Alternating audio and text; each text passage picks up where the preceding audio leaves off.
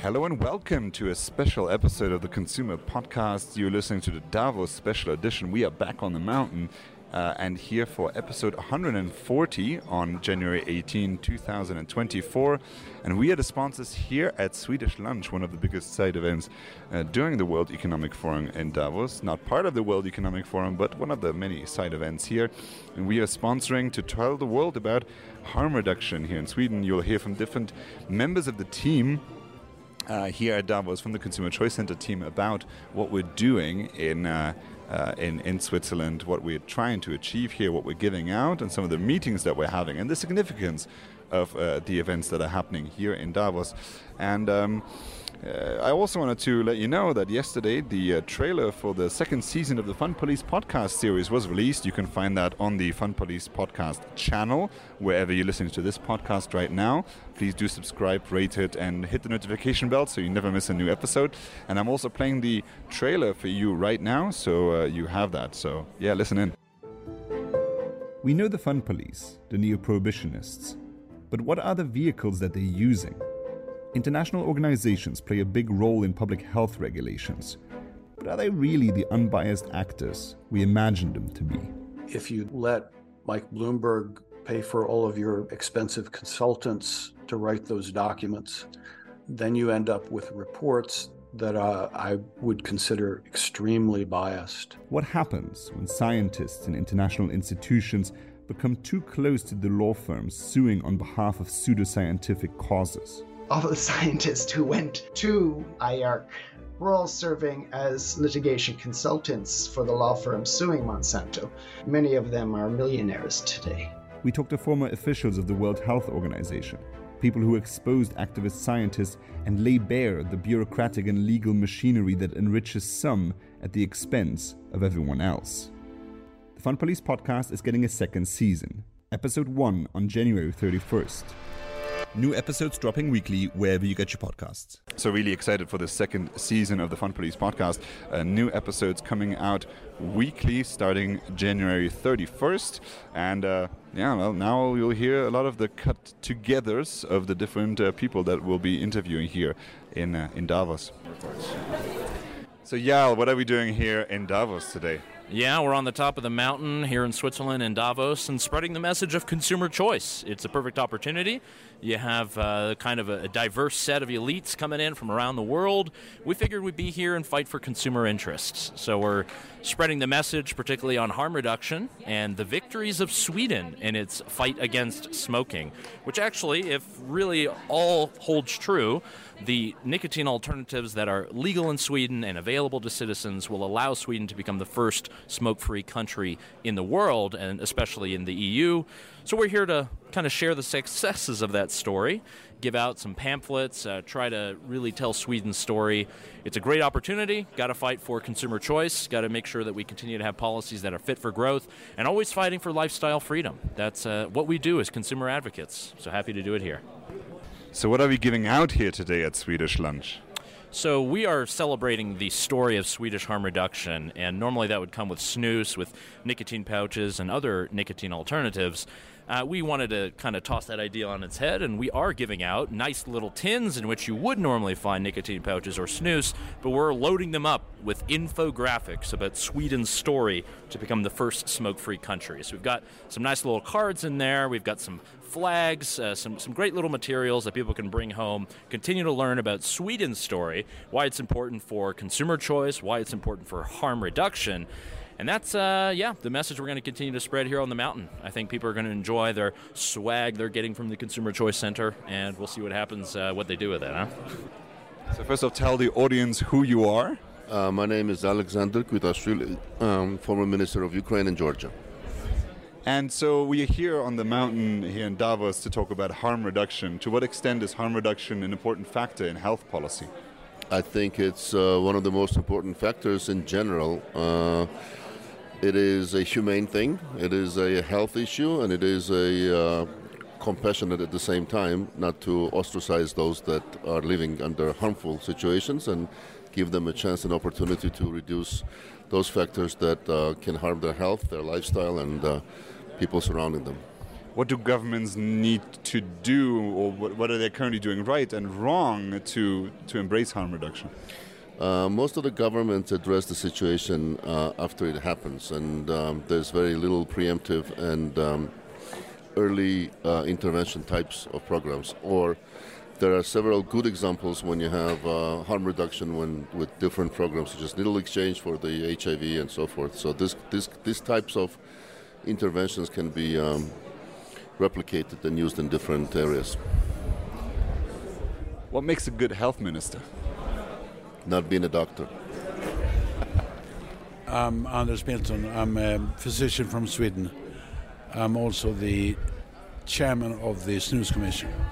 I'm also chairman of other foundations and uh, companies.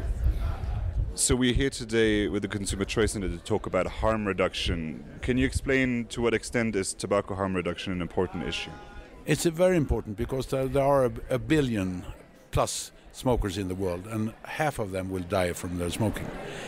Uh, you know, we have we have snus in Sweden, something that you tobacco that you put in, or nicotine rather, that you put into uh, in your mouth, you know, under your lip and it, it, it can be used when uh, when smoking is, is, not allowed.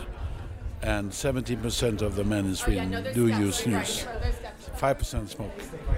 Uh, and there are, uh, we have the lowest incidence of lung cancer within the European Union. We are the best in the world when it comes to smoking. If, if people were to smoke and use snus the way we do it, there are 355,000 fewer deaths per year of men in Europe. I mean, that's that's the that's the that's that's harm reduction in practice. So when the European Union says that Europe, Europe beats cancer, they don't want to discuss smoking, unfortunately.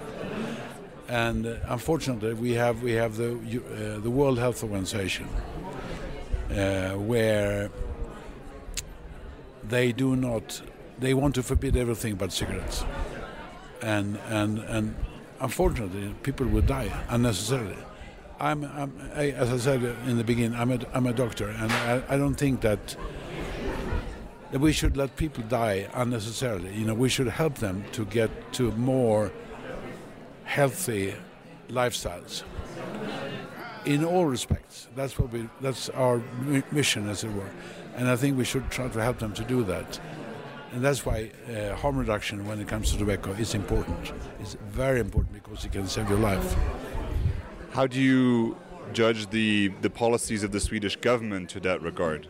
I think the Swedish government has done uh, some very good things. Uh, the, present government, uh, the, I think the, the, the, majority in parliament is for harm reduction.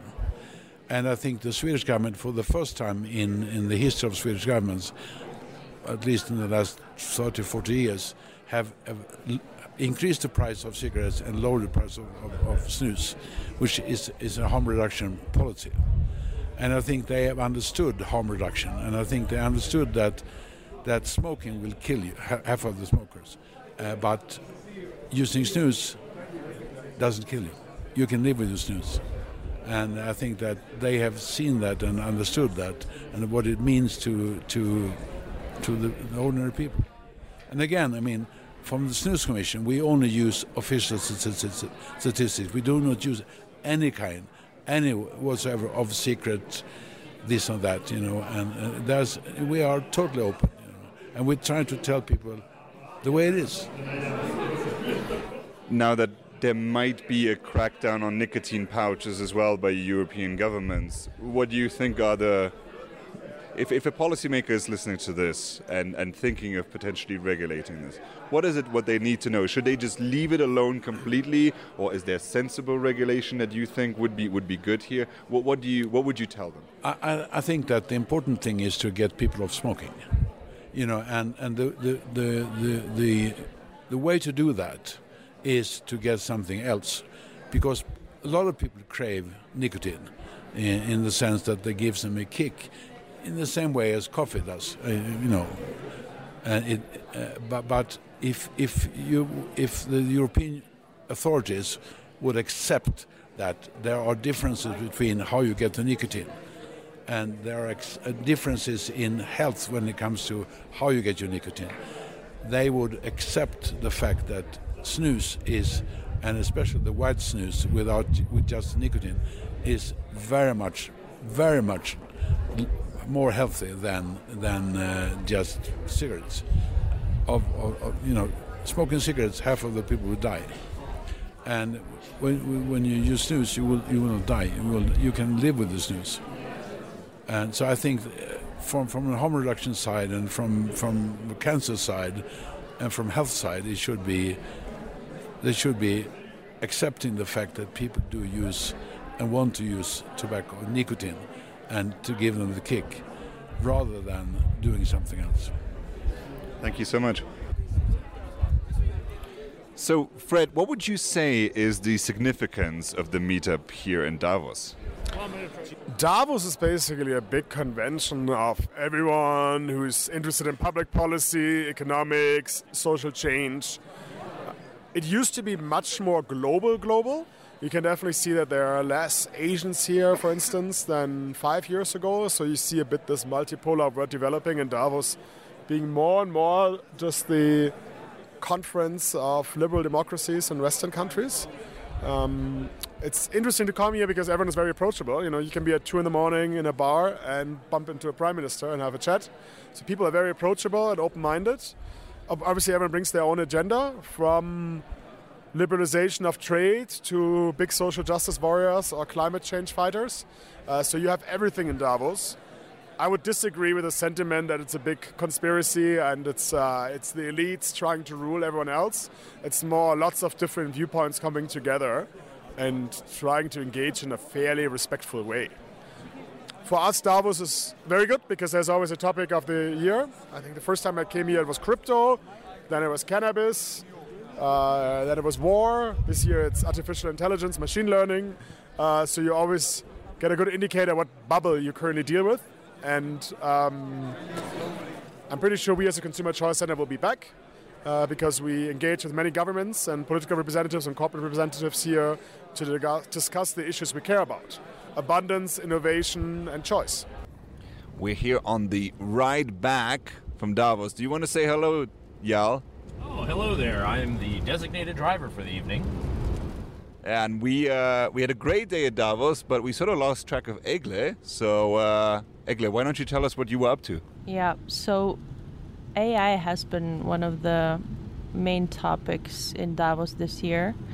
Uh, there were a lot of houses, a lot of organizations that uh, talked about AI regulation, uh, about the European Union's AI Act, and global governance. So, this is certainly a topic that has caught everybody's interest, and that was interesting for me. Um, we've discussed with a lot of people uh, the AI Act and uh, the alternatives that exist in the world right now, and um, that I, I, would say that was the most interesting interesting thing for me.